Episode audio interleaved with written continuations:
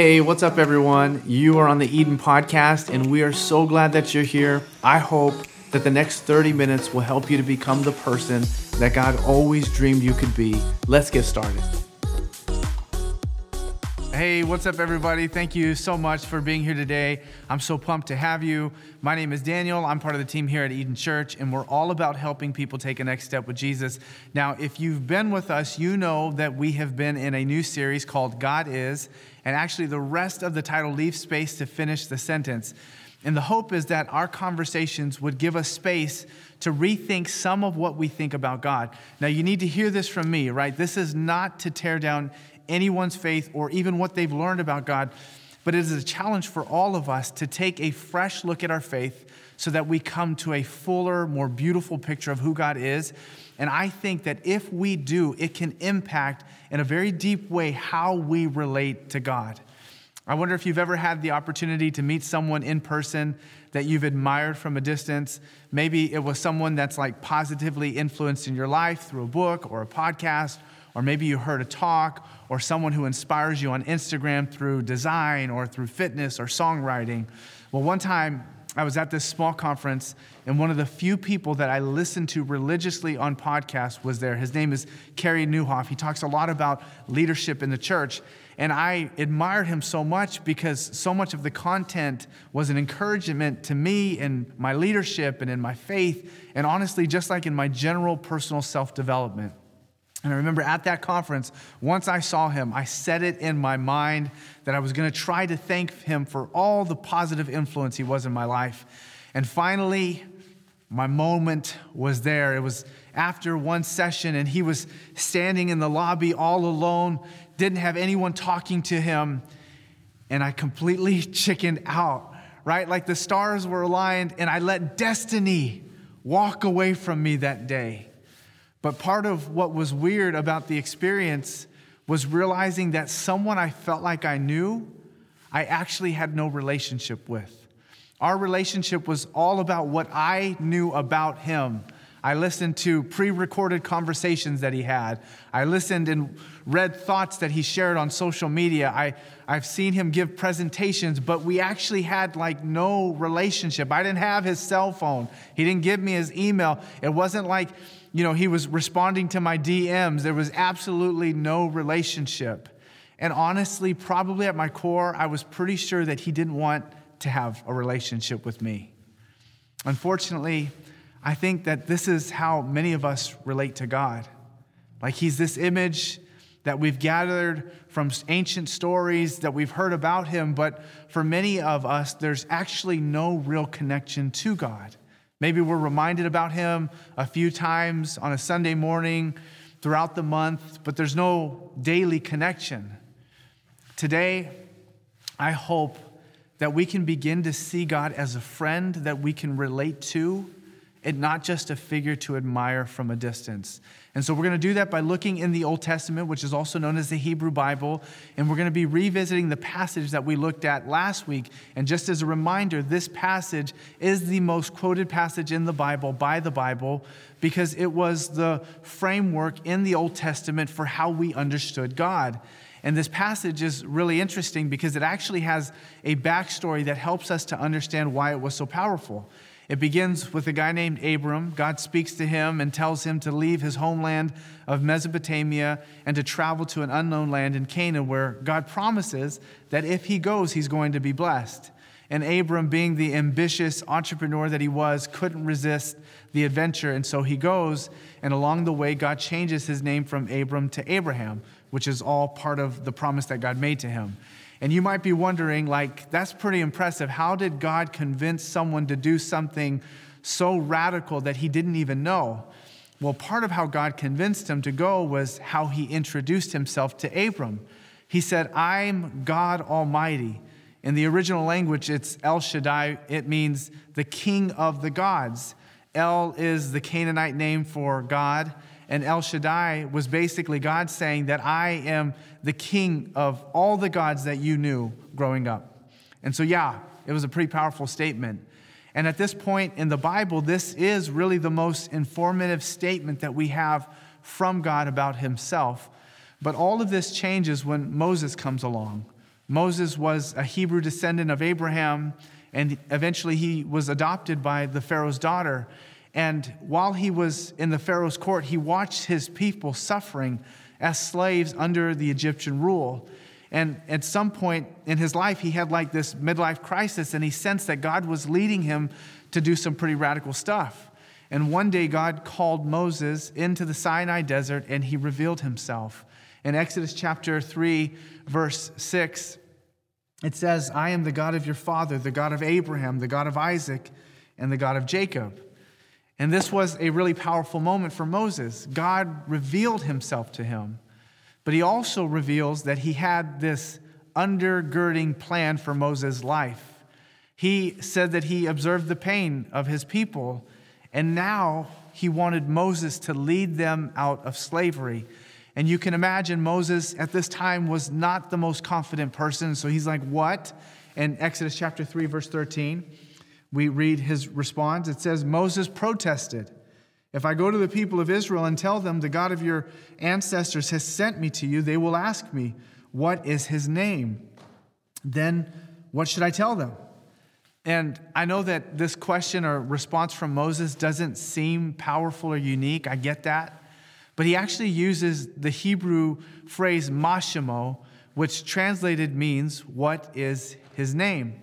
But if you were Hebrew, you would know that that is not normally how you ask someone's name. It was actually a deeper question. Mashimo is asking, What is the meaning of your name? In other words, what makes you you? What are you like? What is your character? And I think, like, maybe in this moment, I don't know if God gets surprised, but I feel like He was like, Oh, I see you, Mo, right? Like, that was a really good question. I know that there are a lot of us that measure leaders by different standards. I recently came across a book with the title, Good Leaders Ask Great Questions. And like in this moment, Moses is beginning to show off some of his leadership capacity. And then in Exodus chapter 3, verse 14, we see that God actually responds to the question. God says, I am who I am, Eyeh Asher Eyeh, which means I'm the God whose character never changes.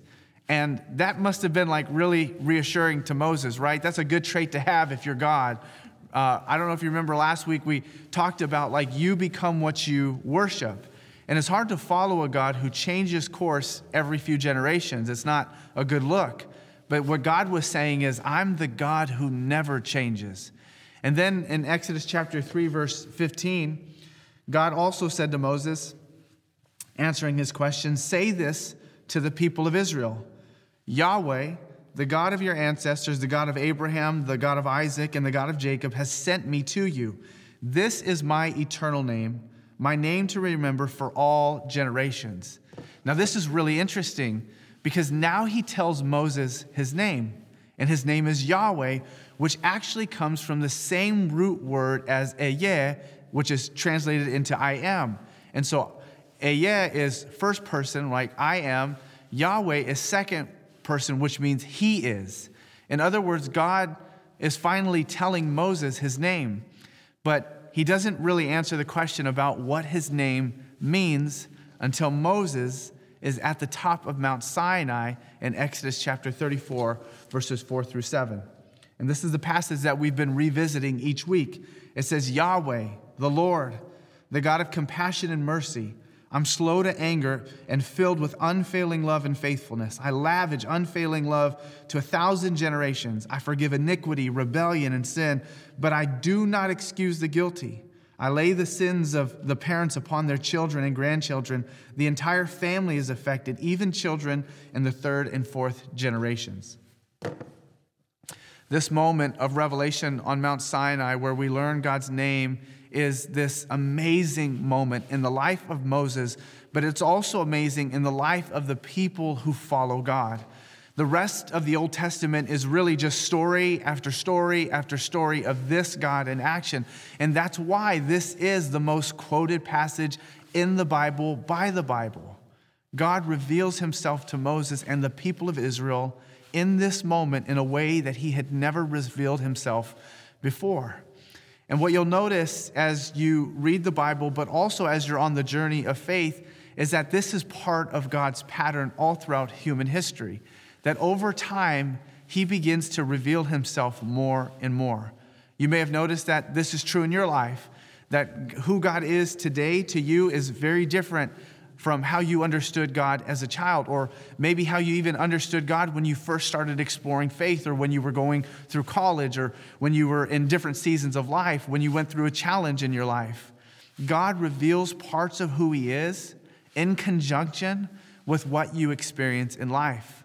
So it's maybe interesting to talk to other people about their understanding of God, their experience with God, because there's always often an overlap but part of how we understand who God is is actually tied to the unique life experiences that we've had with God. So imagine this imagine if Moses and Abraham were having a conversation. They'd probably both be able to be like, hey, God asks you to do crazy things, right? Yes, but he always delivers, right? Yep, that's true too. But I think Moses might be able to speak of God's mercy and compassion in a way that Abraham might not have known about. That's the beauty of the journey of faith. It's that in our experience over a lifetime with God, we slowly begin to gain a fuller, more robust picture of who God actually is. And I think that when God begins to reveal himself in this way, it's interesting to think that the first thing that God talks about is his name. Early on in the relationship between Moses and God, uh, we sort of see why this is in Exodus chapter 33, 18 and 19. It says, Then Moses said, Now show me your glory. And the Lord said, I'll cause all my goodness to pass in front of you, and I'll proclaim my name, the Lord, in your presence. The reason why God shares with Moses his name is because he told him he would. And this is actually a really huge statement because in the ancient world, names were more than just labels, right? Your name was your identity, it was your destiny. An example of this is Abram, whose name originally meant exalted father. But then when God got involved in his life, he changed his name to Abraham, which then meant father of many nations. He changed his name because God changed his destiny. I remember when we were naming our first son, we really wanted his name to have significance. And so we named him Cohen, which is the Hebrew word for priest, which means to be set apart. And then we wanted to name his middle name Timothy because it meant gift of God. And then one day we were telling some of our friends uh, why we named our kids what we did. And I mentioned to them that we named him Timothy because his name means gift of God. And the father, our friend, said, Oh, that's really interesting because I remember we don't have any boys, but if we ever did, I always wanted to name my son Matthew because it also means gift of God. Now, we kind of look at, looked at each other a little bit puzzled because both of us knew that those two words were different enough to know they didn't come from the same root word. And what I learned that day is that Timothy doesn't mean gift of God. We like went back in the dictionary, looked it up, and I was wrong. And so since then, I have had no no rights in naming our children moving forward. But for us, we really wanted him to have significance. To name him meant to give him some direction at a very deep level about who he was. And when God said, I'm going to reveal to you my name, that meant that God wanted you to know him. He wanted you to know his character, his personality, his identity. He said, I'm Yahweh. And here's the powerful part of the story is that the revelation that God gave to Abraham and then gave to Moses wasn't over with. That there was more to reveal in the New Testament. And we see that in John chapter 1, verse 20. It said, The Word became flesh and made his dwelling among us. We've seen his glory, the glory of the one and only Son who came from the Father, full of grace and truth. It's hard to see it in the English, but so much of this passage is being pulled actually from Exodus chapter 34.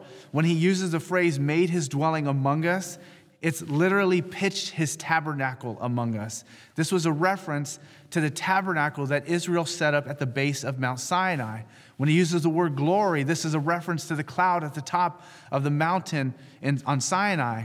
When he uses the phrase grace and truth, it's also translated as love and faithfulness, which were characteristics of Yahweh.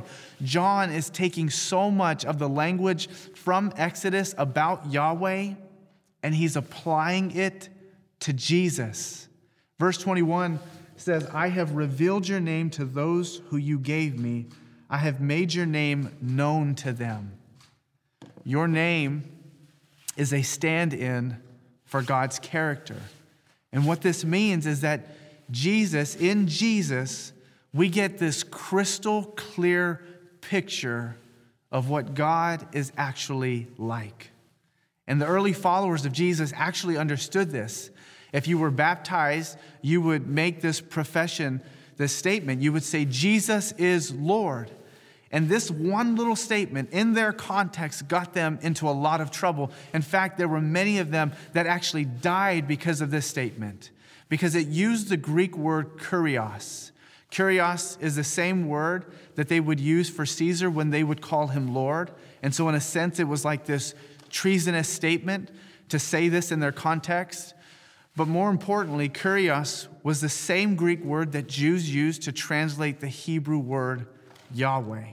And so when early followers of Jesus said that he was Lord, most of whom, by the way, were Jews, they were acknowledging that Jesus was Yahweh in the flesh.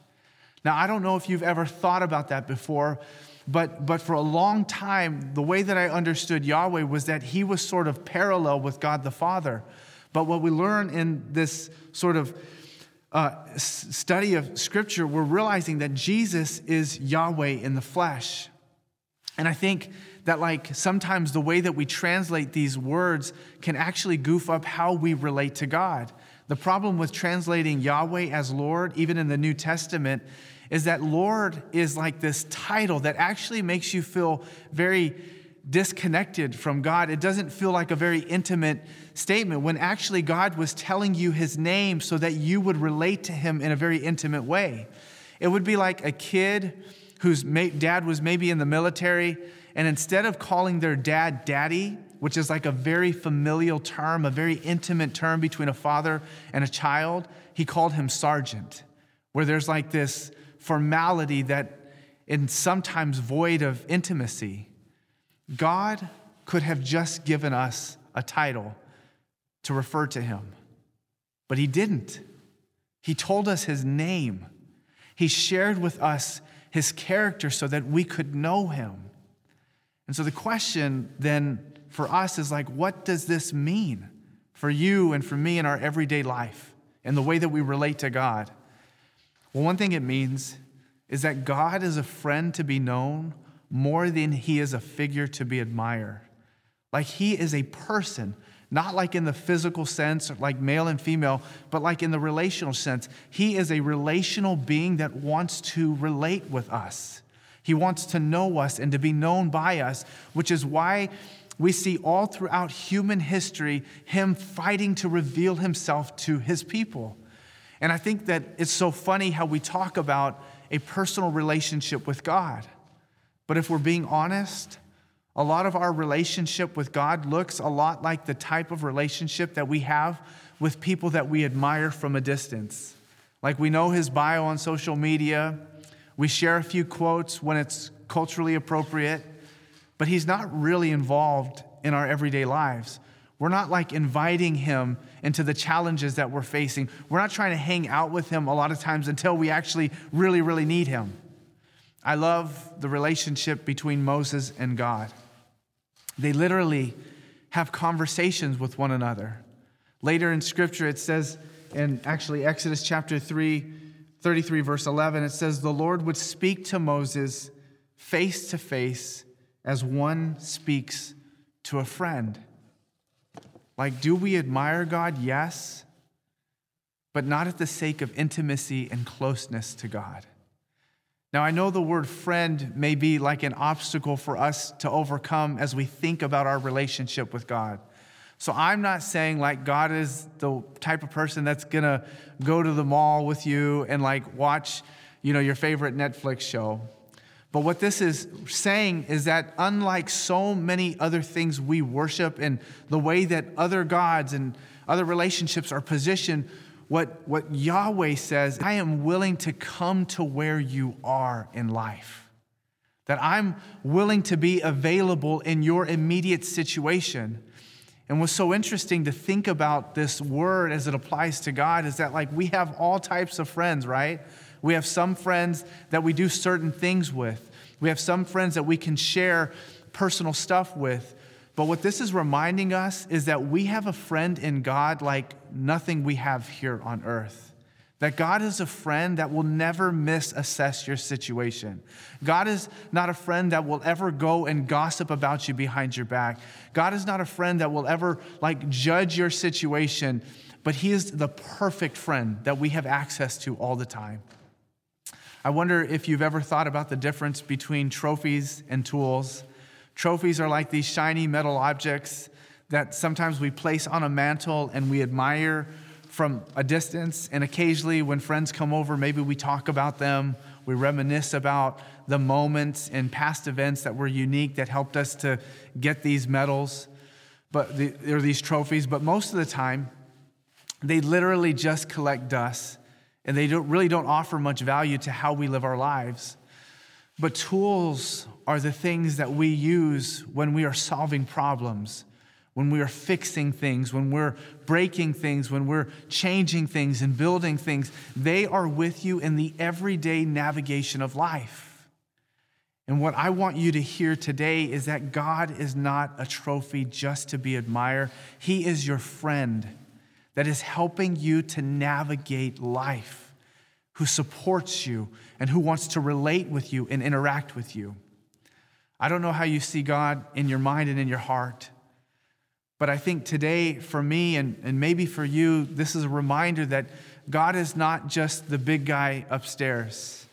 He's not this abstract picture or a force in the universe, but God is a personal, relational friend he is someone who wants to help shape your marriage. He wants to influence your parenting. He wants to help you relate better to other people. He even wants to change the way that you see yourself. He wants you to come with him when you think you've got nothing left and no one left. An interesting thing happened at this conference that I was at. Remember, where like I chickened out and there was this guy that I wanted to meet, this influencer who had influenced my life. Well, I actually got a second chance. Somehow I weaseled my way into a group of other people that he was talking to. And it was sort of coming to the end of the conference. We had one more session to go to, and it was about dinner time. And so, as he's talking to like this small group of people that I like slowly kind of nudged myself into the group, he invited all of us to dinner and I could not believe it. And I remember like having this thought, I was so nervous because I was like, oh man, my wife is not with me. Should I ditch my wife and go to dinner? And if I'm being honest, I thought about it for a second, okay? But then I came to my senses and said, no, I can't do that to my wife. Then I actually asked him, I said, can my wife come with me? And he was like, yeah, bring her along. And I remember being so like, having like this really powerful moment at dinner because there were just literally four or five of us. And and I remember, like, the whole time he was asking us questions about us. He wanted to know about us. And that one moment changed the nature of our relationship. It was now more than just like information that I knew about him. We were able to relate to one another. And now, you know, honestly, he calls me every week. I've got a cell phone number. No, I'm just kidding, right? But it is funny how at one moment I wouldn't even approach him because I didn't think he wanted anything to do with me. And then he takes us out to dinner. I think that maybe there are some of us that have been distant from God because we think that maybe God actually doesn't want anything to do with us. There may be some of you that think, based on what you've done and who you are, that God couldn't love you. There are others of you that have probably heard things about God taken out of context and wrongly applied. And in light of that, you are not really attracted to the God that you've heard about. But at the same time, you wonder how it is that so many people claim to have had this life changing experience with Him. I wonder what if today is the day that you experience God for yourself? That you invite him into your life and you make an assessment based on your experience with him. What if today is the day that you move from maybe admiring God from a distance and making him a friend to relate with? If that's you today, or maybe you have been far from God for a season of life, for whatever reason, we all get busy. There are a lot of changes that we're trying to figure out. Or maybe you joined today because you have never had a relationship with God.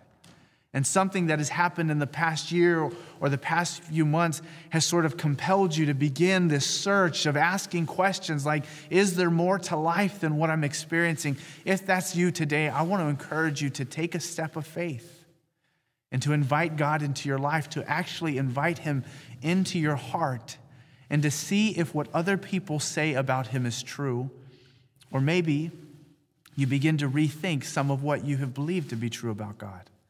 So, this morning, if that's you, I want to invite you to enter into this very simple prayer where we're asking God and beginning a relationship with Him. And really, there's nothing special about the words. It is whether or not these words accurately reflect the desire of your heart to be in relationship with God. So if that's you today, I want to invite you to pray with me wherever you are. So let's close our eyes and bow our heads, and you can repeat this after me in your heart. Dear God, thank you for loving me. Thank you for caring for me. Thank you for willing, being willing to meet me where I am. I know today that I can't do this life on my own. I need your help. I need your strength. I need you. And so today I surrender my life to you. I want to make room in my heart for more of you because I believe that you can do more with my life than I can. And so today, I trust that you loved me enough to send your son to sacrifice his life on my behalf, so that through him, you no longer see me for my sins and my mistakes, but you see me as a beloved child of God.